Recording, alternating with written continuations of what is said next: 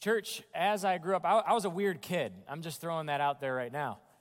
And if you wonder uh, how weird adults are created, it's because they started out as weird kids. So that explains who I am today. Okay? Uh, in my strangeness, um, one thing is I used to think as a child, you know, I used to look at a book and I always wondered, you know, instead of playing, you know, ho- like like shooting games with like hockey sticks in the backyard with my brothers. I used to look at a book and I used to wonder, are there any words on those pages before I open up the book? And these are the questions that I would ponder at night and probably ask my mom on Wednesday nights after church about 9:30 when I was supposed to be in bed.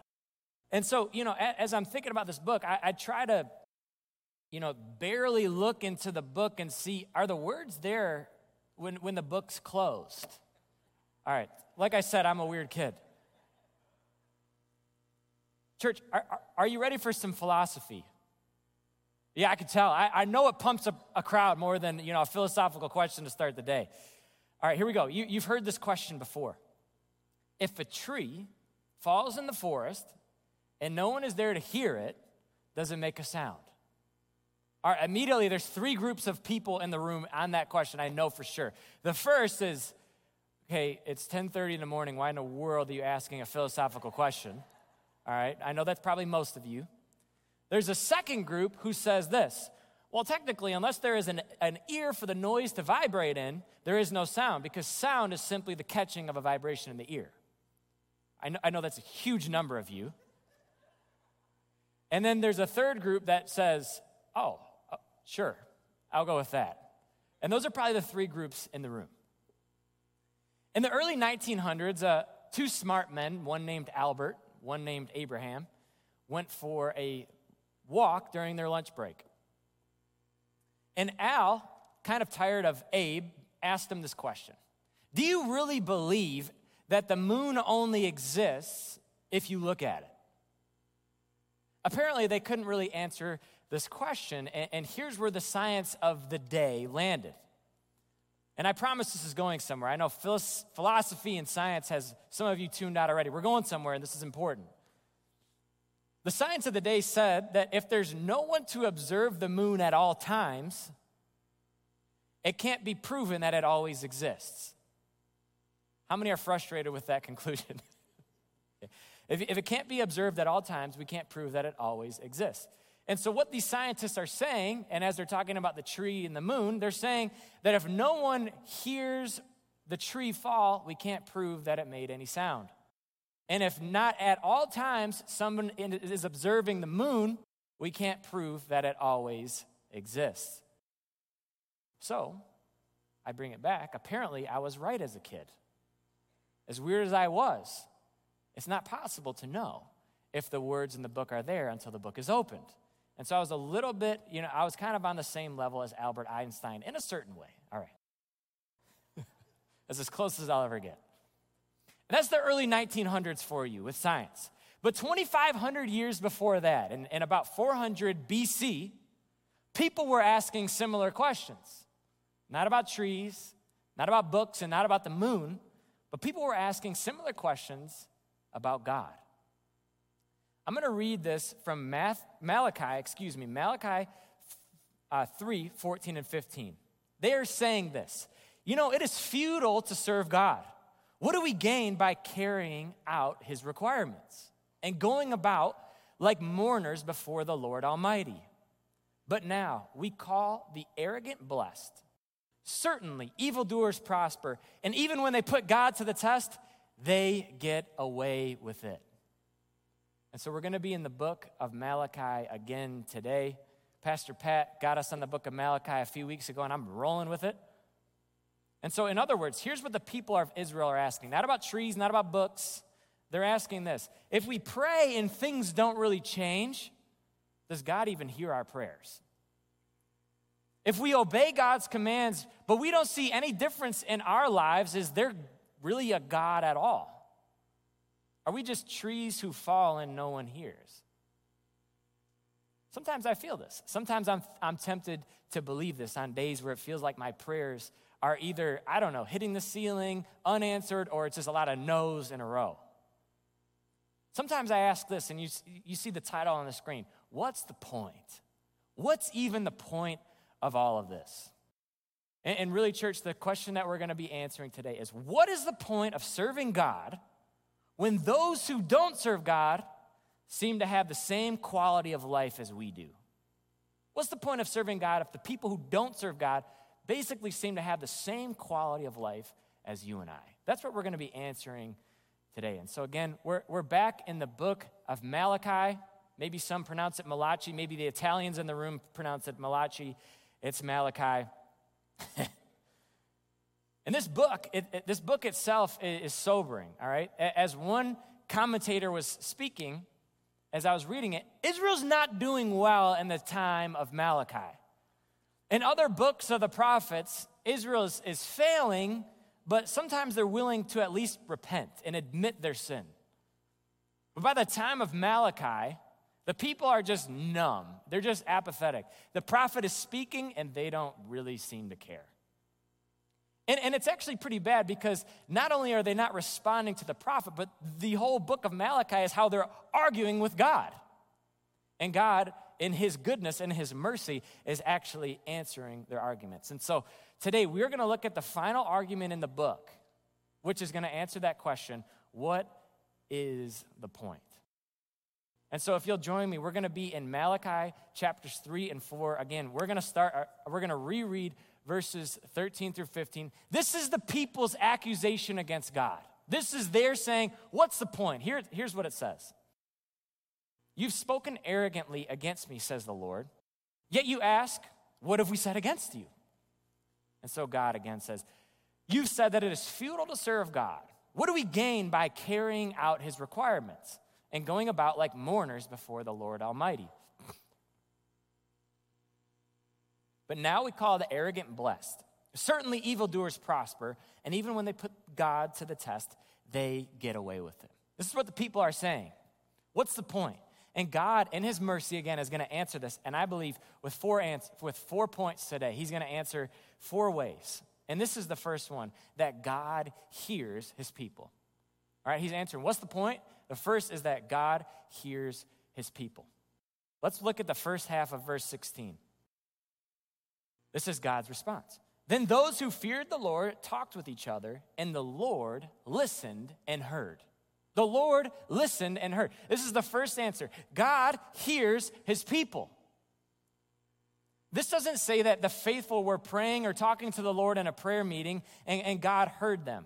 It says that they're talking with each other. Those who feared the Lord are talking with each other, and God hears them and he listens to them.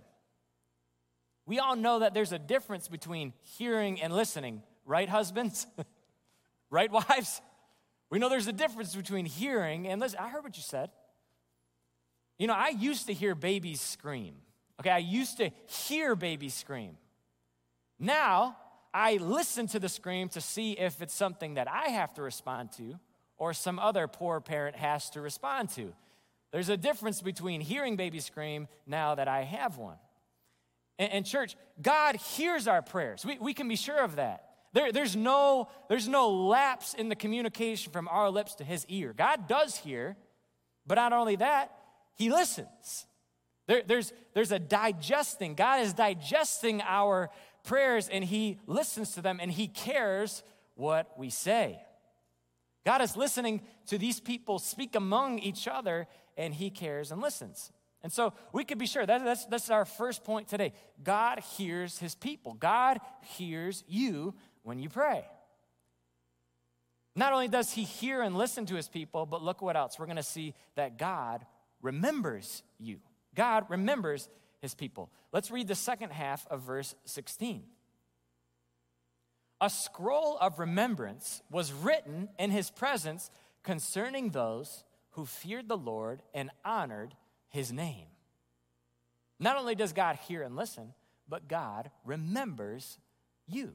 Those who feared and honored the Lord, there's a book being written down, there's a scroll being written down of those who feared the Lord, the deeds of those who feared the Lord. All right. So as you're falling asleep at night, You know, you're, you're, you're, laying there, maybe you went to bed a little bit later, and all of a sudden, how many, how many as soon as you lay down, a, a whole list comes to your mind of things that you have to do tomorrow? Okay?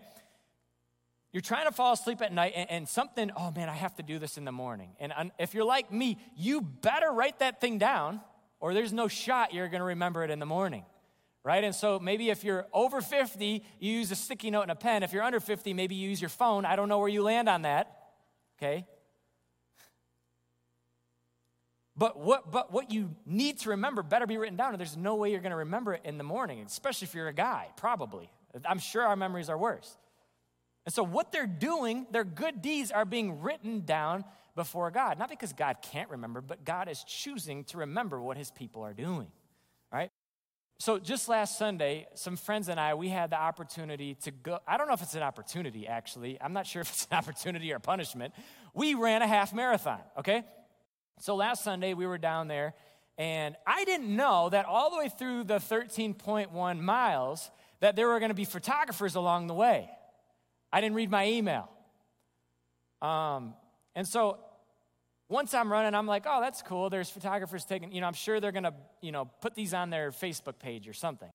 I didn't know that I was going to be receiving an email of like 45 pictures of my face throughout the race, okay? And so, you know, you could look at our, our first picture here. This is at mile 0.5. You know, I'm looking pretty good. I got a smile on my face, there's not much sweat on my head, and, uh, you know, generally things are going pretty well. Unfortunately, um, the photographer captured me all the way throughout the race. And so, mile 0.5, smiling Noah, doesn't look exactly like mile 13 as I'm crossing the finish line, as you'll see next. Um, I was so naive on mile 0.5. I got this. Right? And now, now I have 45 pictures. I got a book of remembrance written down of me at that half marathon. And picture number one says, Oh, yeah, remember that time that I ran a half marathon. That was fun. Picture two says, Oh, yeah, remember how I didn't train for a half marathon and thought I could do it? Based on both my time on the picture and my face. I was really trying to get the picture, uh, uh the time off the picture, but it turns out you got to pay two bucks, so whatever. I'm slow. My, my half marathon was slower than the guy who finished the marathon in first place, so yeah. And so now there's a, there's a remembrance written down. I'll never be able to forget it, and I'm sure that's going to show up as blackmail someday. Uh, oh well. and like this, church, the deeds of the faithful are recorded in a scroll of remembrance. They're written down before God. In other words, He chooses to remember those who fear Him. And so remember, we're, today we're answering the question what's the point? What's the point of doing this? Well, so far we, we see that God hears and He listens.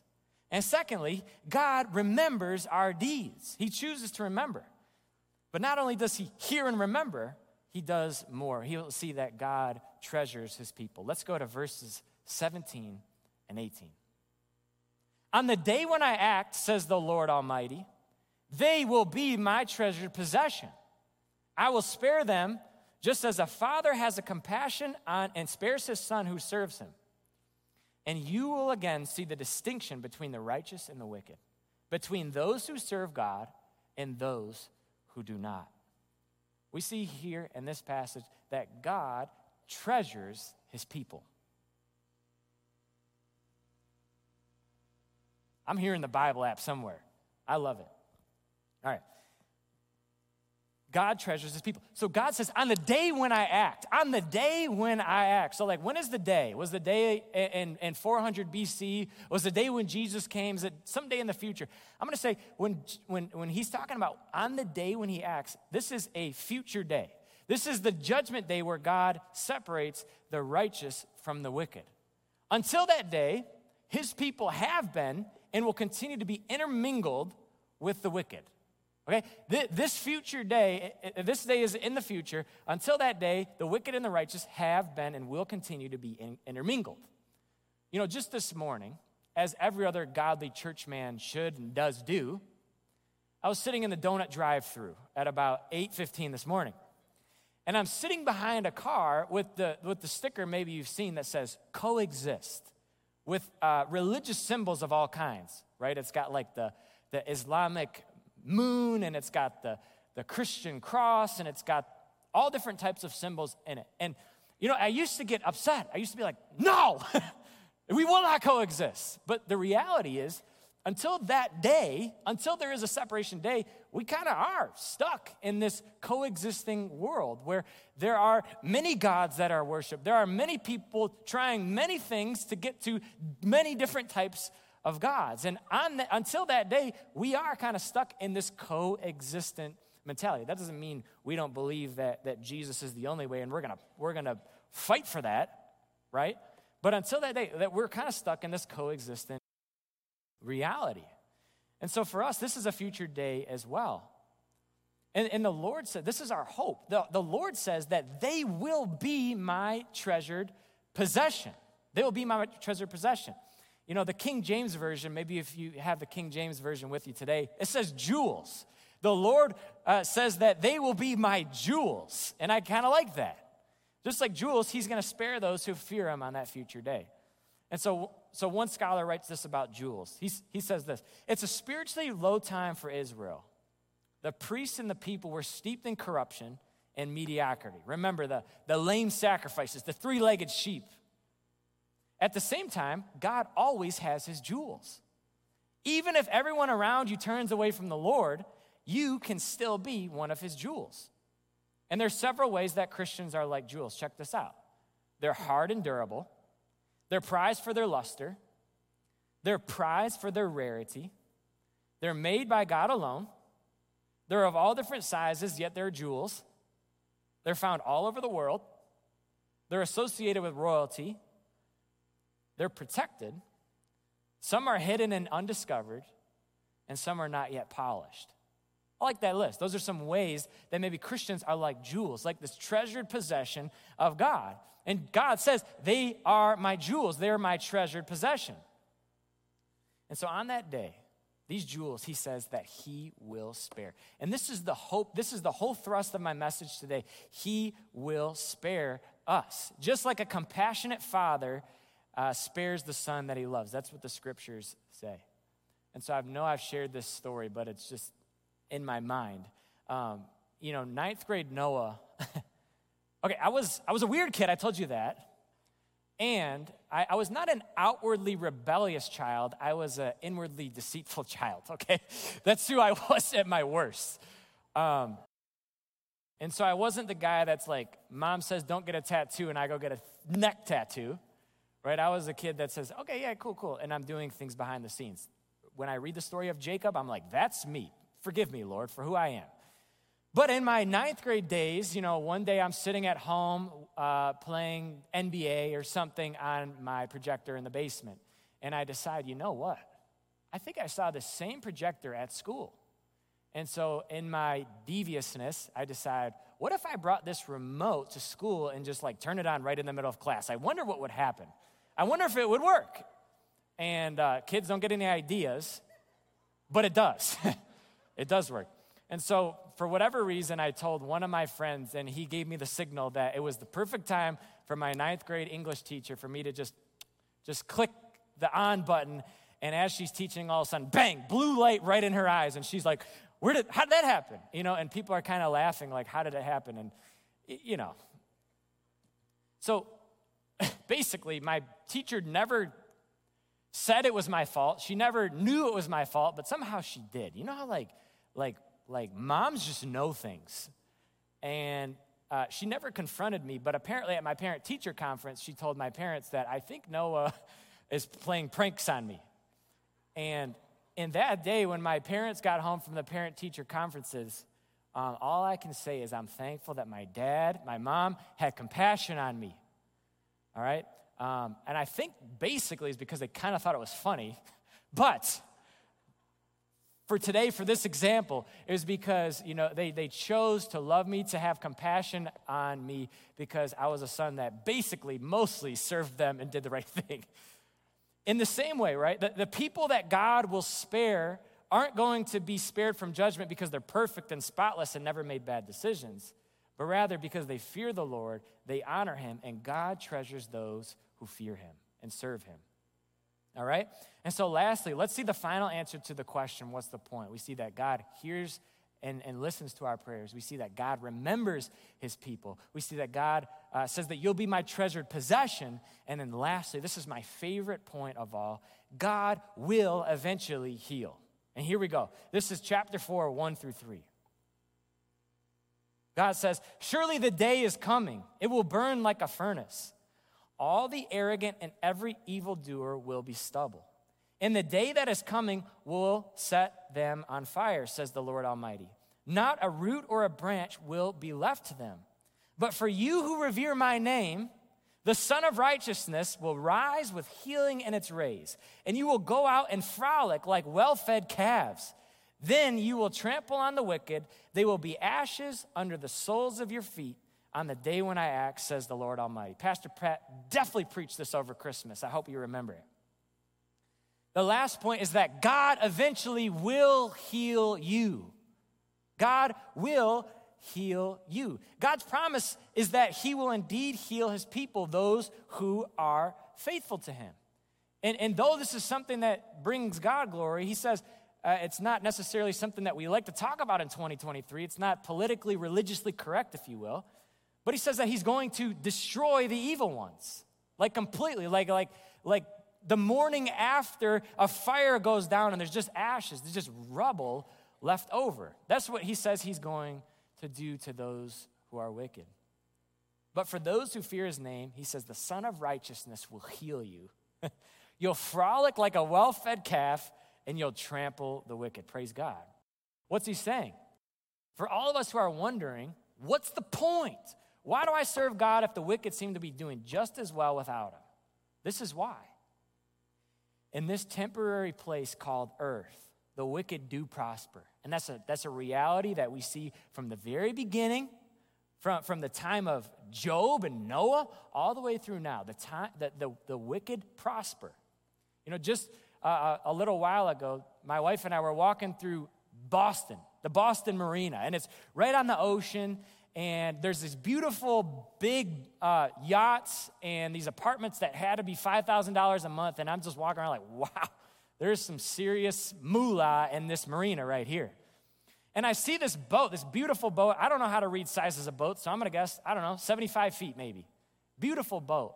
I'm thinking, wow, that, that, that is one nice boat. And you know, on the back of a boat, everybody seems to put a name on the back of their boat, right? The name of this boat was Problem Solved. Problem Solved. And my poor wife, you know, we're walking through a marina, and I was like, Problem solved? What do you mean, problem solved? This, this boat doesn't solve anyone's problem. This man's paying for his boat while it sits in the marina. It doesn't fix his problems. And she's just like, okay, you know, we're just walking. But, uh, but I start to see and I start to think like, this boat can't solve any problems for that man. In fact, it might have created another problem because it's always dirty. You always got to fix it. Every boat owner will tell you that. And it costs so much money. This guy's got to work himself to death just to pay for it to sit in the marina in Boston. It didn't solve any problems. And I, and I start to think, that boat's not going to solve any problems for that man right now, and it's not going to solve any problems in the future. Or what is he going to do on judgment day? He's going to say, like, good thing I got this boat to save my problems. I'm going to, I'm going to ride away from God. Right? That doesn't happen. And, and the reality is the wicked, they do have enough money. They do have delicious food. They do have big boats. They do have the same pleasure that we do. You don't have to be a Christian to have a good life. That's called common grace. God gives grace to this world that, that whether you serve God or not, you probably got clothes, you probably got food, you probably got a house, and you have what you need, mostly in excess, especially in our country. You don't have to be a Christian to have a good life. However, what's God saying here is eventually it will run out. Eventually, that grace will run out, and that problem solved boat isn't going to solve any problems. It would be hilarious if that was a, that was a Christian man. I'm ripping on this guy. He's like, actually, I do have Jesus. Okay. But, but what he's saying, God is saying is eventually those things are going to run out. Eventually there is going to be a separation. Eventually there is no more coexist. Those who live for themselves will be treated as such. And those who live for God will be treated as such. For those who haven't served God, they'll be destroyed. And we know that this is being eternally separated from God forever in hell. And that's what they chose, right? You don't want God, you don't have to have him. You can be separated from God for all of eternity. And, that, that should break our hearts. But for those who have God, for those who do choose God, for those who do fear the Lord, God says that you will be healed. The Sun of Righteousness will rise with healing in its rays, and eventually you will be permanently and eternally healed. Raise your hand if you're looking for the day that you're going to be permanently and eternally healed. Amen. Amen. No longer will there be pain of death, as we we're talking about this morning. No longer will there be pain in the body. No longer will be tears in the eyes or a broken heart. No longer will there be a struggle of it just making it through another day. You'll frolic like a well fed calf. Okay, you know I'm the animal guy video. And I wouldn't go there except that Malachi started it, so we're going to it. Okay? Watch this. You, do you know what a, a frolicking calf looks like? Okay, you and I, suburban people, the only time we ever see cows, they're just laying in a barn and eating more. That's all we do see. You ever seen a cow run and frolic? Let's watch this. Okay, these cows have been cooped up in the, in the, in the, in the barn for six months. It's finally the warm day. This is what I look like early spring, I'm telling you. Look at these guys go. You ever seen a cow even run and frolic? Look at this, he's going, he's pumped up. Or I should say she, that's a she. Okay. This is this is not my language. If you if I brought up frolic like a well-fed calf, you'd be like, you're we know you're weird, no, but that's weird, weird. This is Malachi bringing up, you're gonna frolic like a well fed calf. Okay, what's the point? You and I will be spared. We will be healed eventually. And, and you know, there are many times in earth we don't have that type of joy yet because we're not in the presence of God. But if you can relate it all to a cow, oh, I can't wait for the day to be jumping for joy like a cow who hasn't seen grass in six months. Someday, this struggle that we go through to serve our God is going to pay off. It's like an eternal 401k. It's an eternal 401k. You look around, and sometimes with a 401k, you look around and you see people spending money $650,000 houses, $200,000 cars sitting in, the, in their driveway, and you're just like, how in the world do you afford that? Right? And, and, and maybe at the time, they're, they're, they're not making future investments, they're making right now investments into their life. And so when spiritual retirement comes, and I'm not talking about retiring from, from evangelism, I'm talking about being with Jesus Right? Good luck to those who use their youth to live it up and made no investment for their future. Right? I, I see serving the Lord, I see fearing the Lord as an eternal 401k.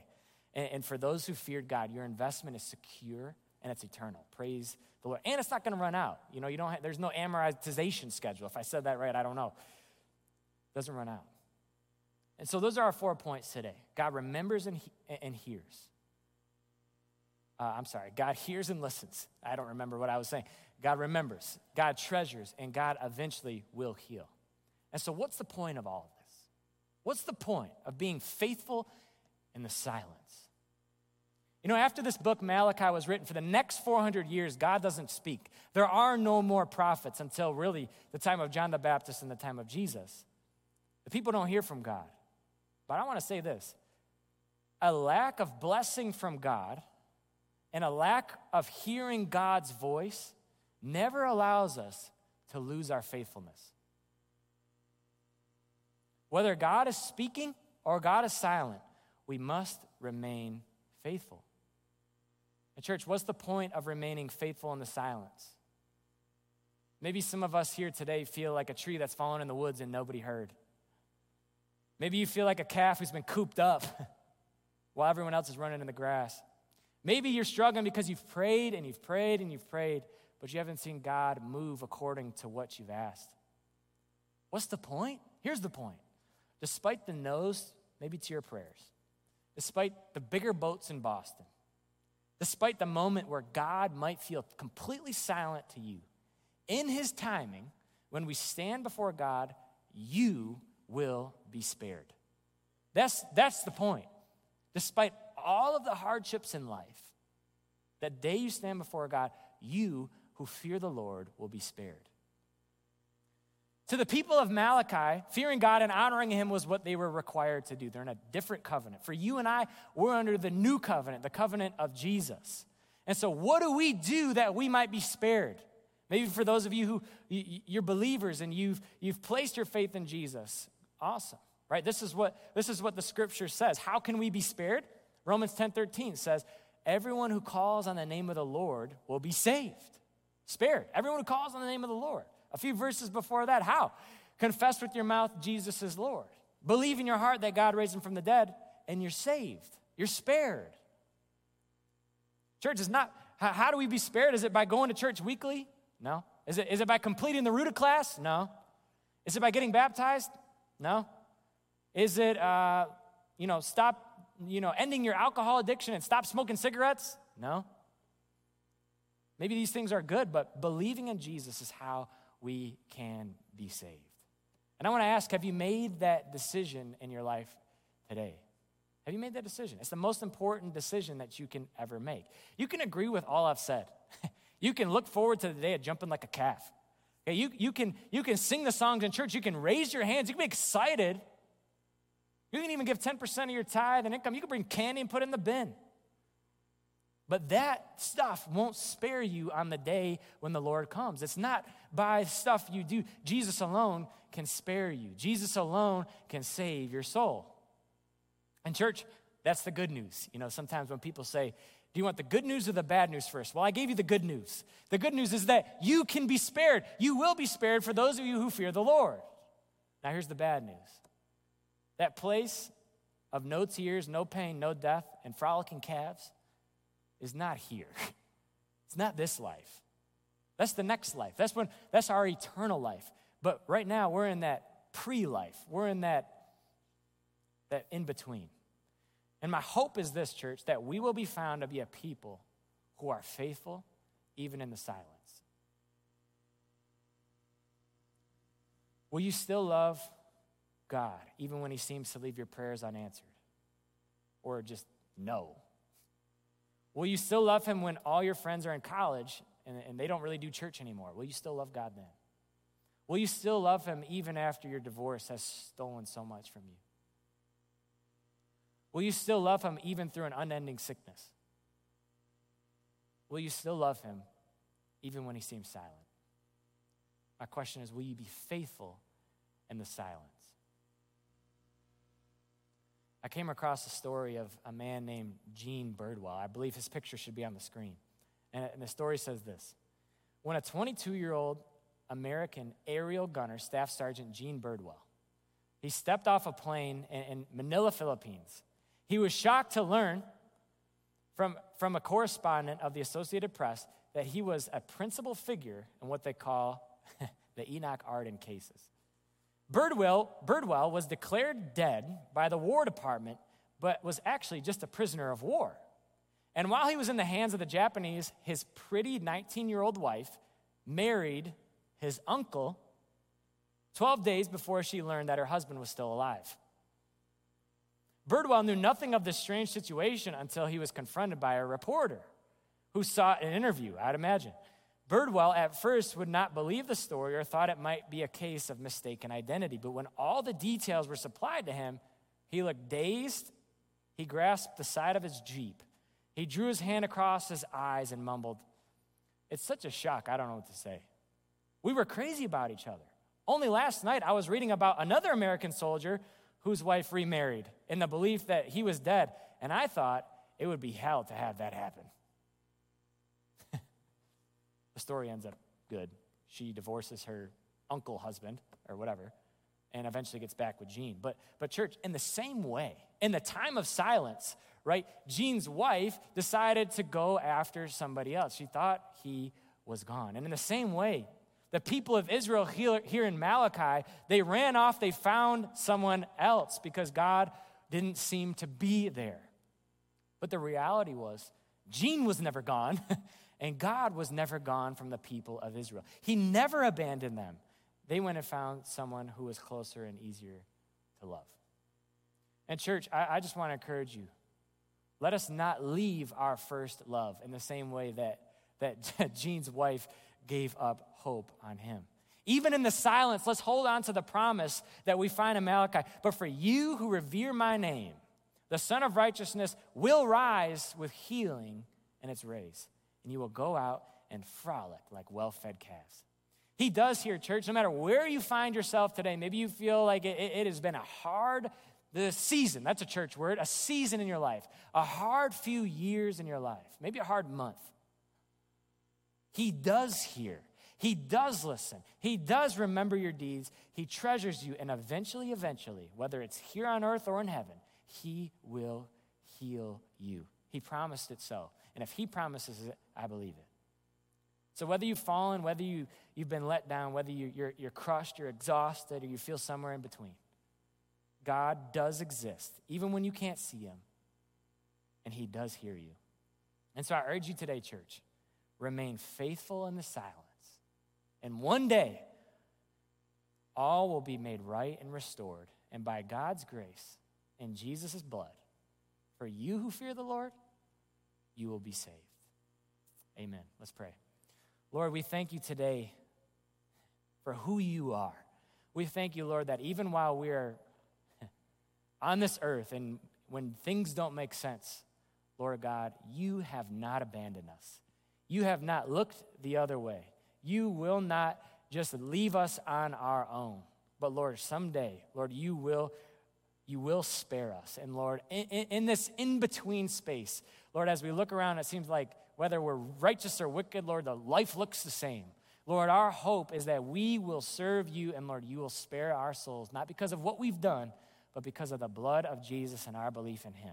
And Lord, I pray that you encourage your church as we go out today, oh Lord, to, to one, to share this, this hope, Lord, for those who will be separated. God, give us a, a tongue that will uh, be bold in speaking the truth, that there is a, there, there's only one way to be spared, there's only one way to be saved. And for those of us, Lord, who are beat down, who are wondering at times, what's even the point? Lord, I pray that you will remind us that the point is we eventually will be spared, and so you can have it all. Lord, you have everything that we are. Lord, encourage your church. Bless us today as we go. And it's in Jesus' name that we pray all these things. Amen.